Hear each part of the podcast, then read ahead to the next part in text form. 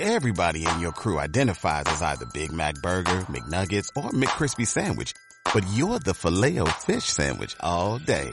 That crispy fish, that savory tartar sauce, that melty cheese, that pillowy bun. Yeah, you get it. Every time. And if you love the Filet-O-Fish, right now you can catch two of the classics you love for just $6. Limited time only. Price and participation may vary. Cannot be combined with any other offer. Single item at regular price. Ba ba ba ba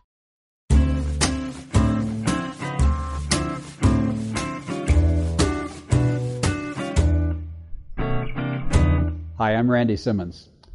Today we're going to talk about public choice and the environment because public choice analysis does help us understand why we have the policies we have and how we might actually get better ones. We'll start with the most effective article probably ever written about the environment. It was written by a biologist named Garrett Hardin. And uh,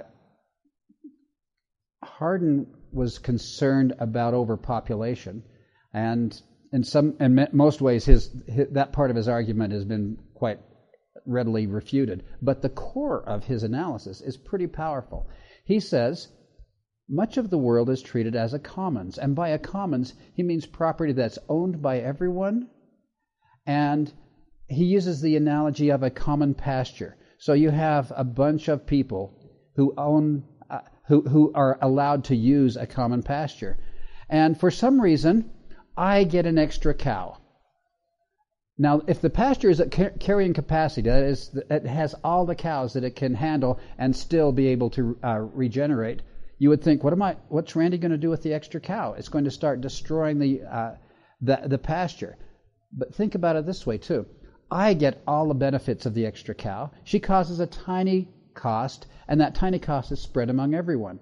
The problem is, if everybody thinks like I think, then well, as they get extra cows, they're going to add more and more cows to the pasture, and the pasture gets destroyed. And Hardin said that the tragedy is not just that the pasture is destroyed, the tragedy is that people pursuing their self interest can destroy things.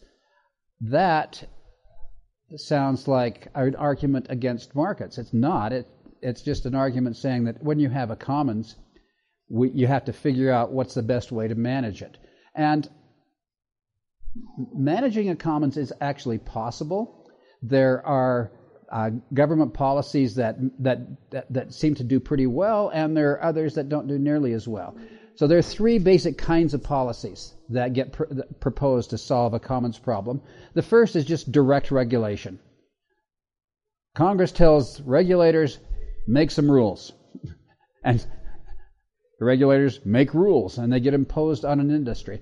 One of the best examples is uh, of that is coal-fired electricity plants in the United States uh, in the uh, late 70s and 1980s. They produced a lot of smoke, a lot of pollution in large part because they were burning coal that was mined in West Virginia, and the West Virginia coal is soft and doesn't burn very well and produces a lot of smoke. So some of the plant owners said, "Well, we can clean things up if we're if we can just bring some coal from Montana, because Montana coal is really hard and burns much cleaner." And they could meet the requirements that the regulators were saying they had to meet if they were able to bring in coal. So we got the first amendments to the Clean Air Act coming, and there was a proposal to allow people to burn coal, the clean coal, as opposed to, to regulate what's on the uh, on the stacks. The miners in West Virginia saw that their jobs would disappear.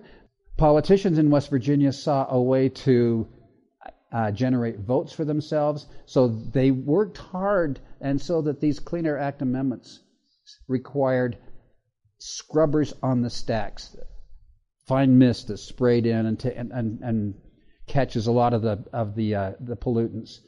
And so everybody had to put on a stack, put a, a scrubber on the stack if they built a new plant, as opposed to the old plants. So what we ended up with is dirtier air, but lots of votes, and protecting jobs in the coal fields of West Virginia.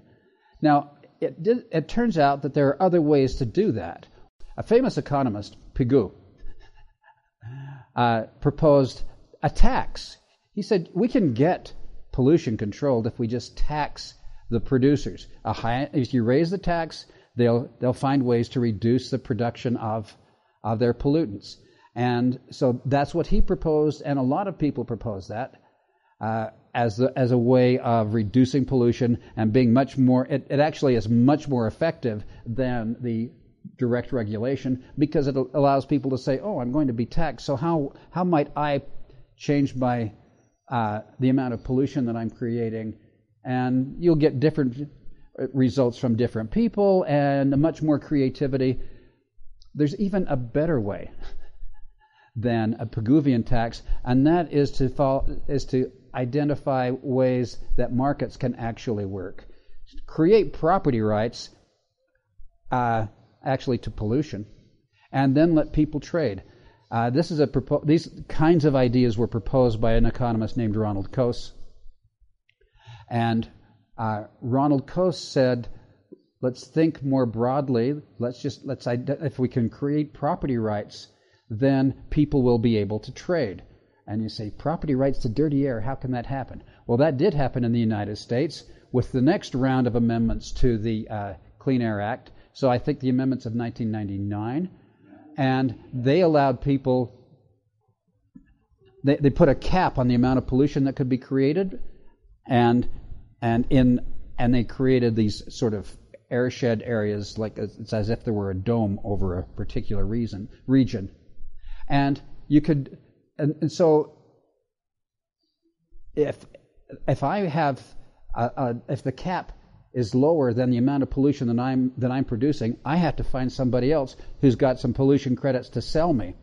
And so there, a, a, fantastic market developed.